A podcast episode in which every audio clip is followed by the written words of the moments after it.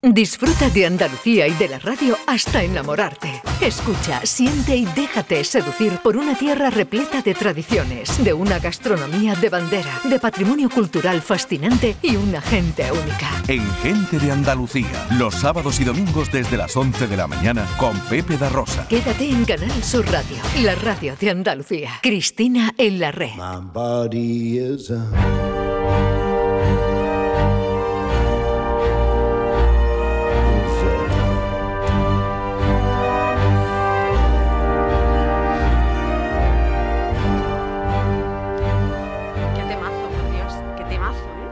En antena, ¿eh? Ya, ya lo, sé. Lo digo porque te, temo, porque sé lo que viene después de qué temazo. Qué temazo. Entonces, que... Los Arcade Fire hicieron una versión. Sí.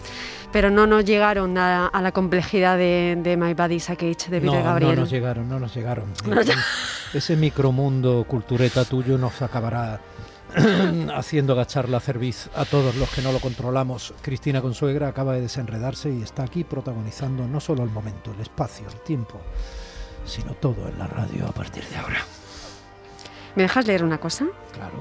El lenguaje decir que no, la vas a leer como siempre.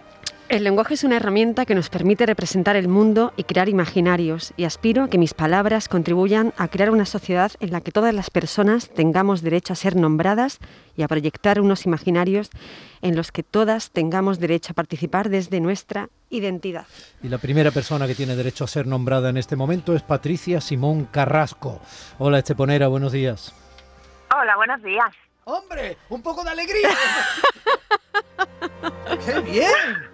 ¿Qué me ha gustado tu tono, tu energía? A ver, que yo sé, a ver, que se puede hablar de temas complejos desde el goce de la alegría. Claro, con esta banda sonora que nos bueno, has pues traído hoy, con los Arcade Fire, por aquello de ser modernísimo. Bueno, yo, Peter Gabriel, vamos a ver, hablando de, que lo moderno es clásico. Vale, Yo, bueno, he leído un fragmento que está en la nota, digamos, en la advertencia que hace Patricia Simón en su ensayo Miedo, viaje por un mundo que se resiste a ser gobernado por el odio, eh, porque, digamos, es la columna vertebral, el eje central del libro, el lenguaje, es el eje de su, de su oficio, el periodismo, el tuyo, ¿no? También.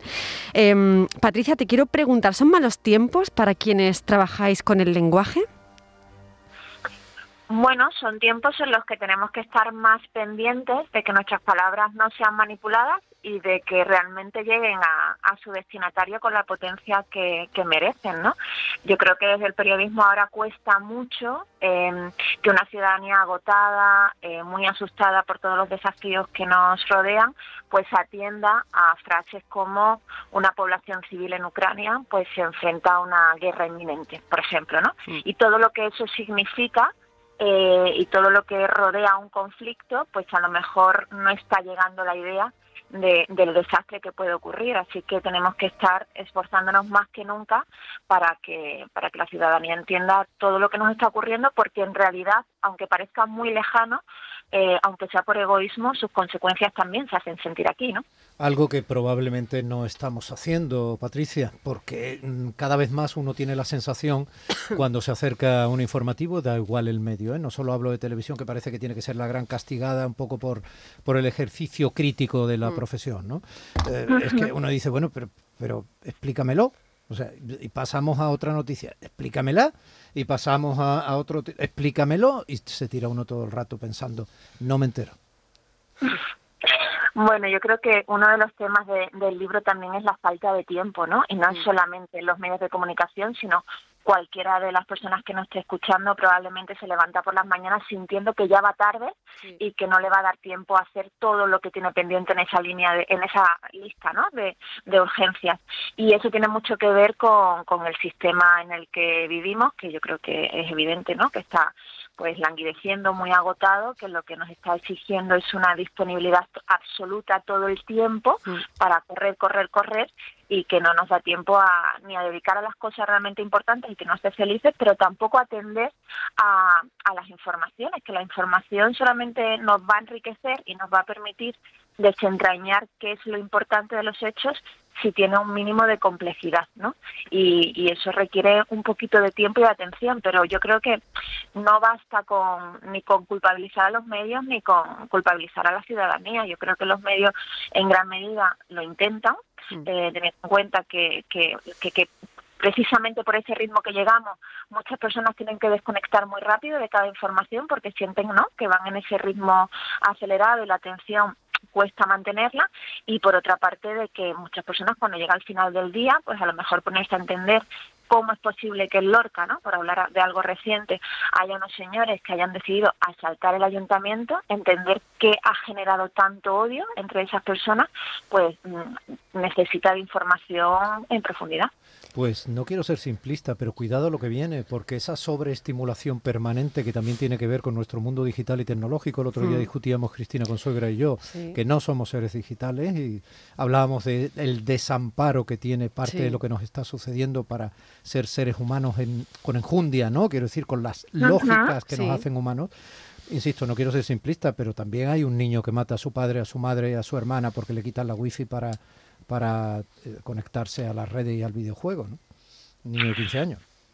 Bueno, es que yo creo que no estamos atendiendo a una urgencia primordial, que es los problemas de salud mental que están acuciando a nuestra sociedad y que se han agravado muchísimo en la última década, especialmente a, raíz de esa crisis escasa que empezó en 2008 y que se han agravado muchísimo más con estos dos años que llevamos de, de pandemia, ¿no? Entre la gente joven se han duplicado las tasas de ideas suicida y triplicado los intentos de suicidio en los últimos tres años, ¿no? Y eso debería de ser, mm, bueno, una, una noticia diaria de qué nos está pasando como sociedad para que tengamos a adolescentes y veinteañeros tan tristes. Y lo que ocurre es lo que le pasa al resto de la sociedad, que llevamos, pues eso, 14 años sintiendo que el mundo va permanentemente a peor. Y no solamente eso, sino que sentimos que cada vez es más complejo y la tentación es bueno, pues desentenderte de alguna manera, ¿no? Si, si, cuesta tanto entender cómo es posible que el régimen de los talibán haya vuelto o que decir que se va a intentar combatir la precariedad es malo para nuestra economía, pues es fácil que digas, bueno, pues ya está, ¿sabes? No, no soy capaz de entenderlo. Un poco lo que pasó con el arte contemporáneo, ¿no? Que hubo muchas personas que sintieron que no eran capaces de entenderlo.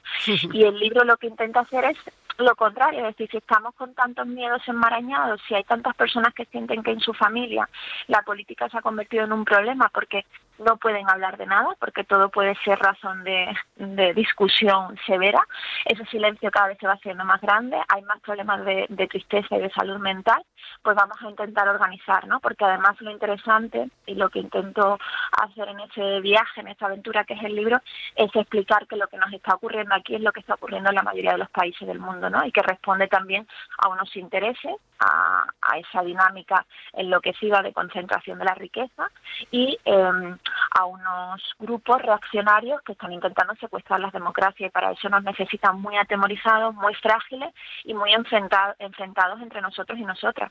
Escúchame, Patricia. Dime. No, escucha, escucha.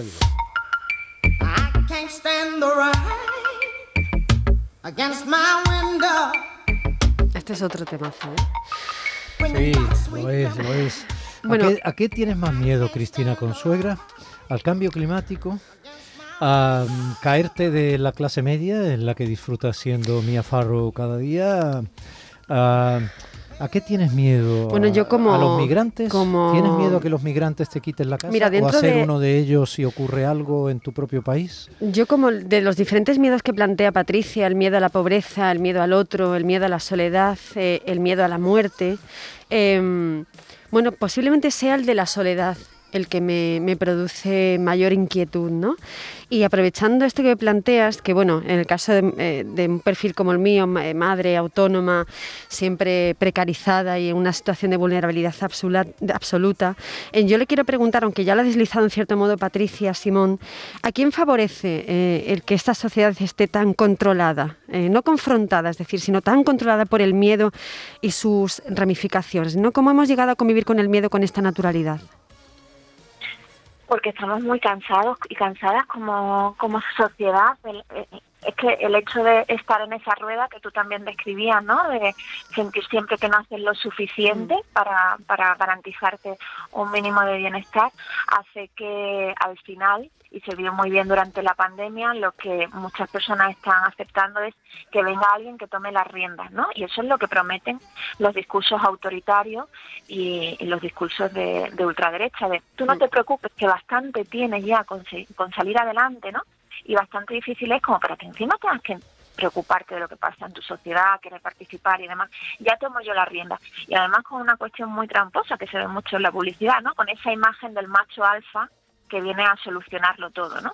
Y, y, esos discursos que, pues bueno, se repitieron en los años 30, en la República de Weimar, que al final eh, es interesante porque esos grupos no necesitan dirigirse a esa, esa élite ¿no? a la que realmente representan, sino para ampliar su base social necesitan eh, a dirigirse a las personas de la clase trabajadora que cada día tienen que levantarse esa España que madruga, ¿no? de la que hablan, que realmente es la que convive con otras personas que lo están pasando igualmente mal. Con lo cual yo creo que desde el periodismo nuestra función es todo el tiempo desmontar estas falacias que hacen que una persona que está en un barrio de una ciudad en la periferia con problemas, ¿no?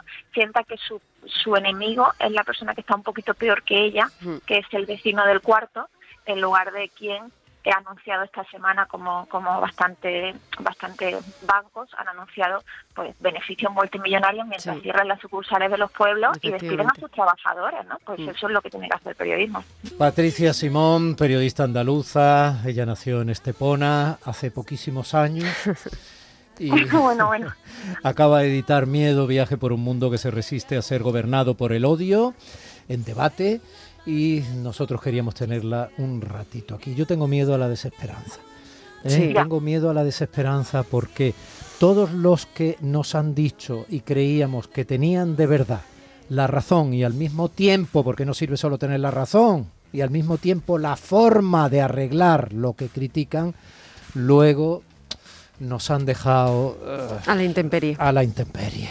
Y Por eso este libro es muy esperanzador, porque es una defensa de verdad de la democracia y de que la democracia necesita esperanza. Patricia, un besito muy esperanzado. Igualmente. mucho, Patricia. Un beso enorme. Hasta la semana que viene. Se quedan en las manos radiofónicas del gran Pepe da Rosa y su equipazo en Gente de Andalucía, acompañado por la sonrisa de Ana Carvajal. Familia, mañana más. Son casi las 11 en punto. Tommy del Postigo en Días de Andalucía.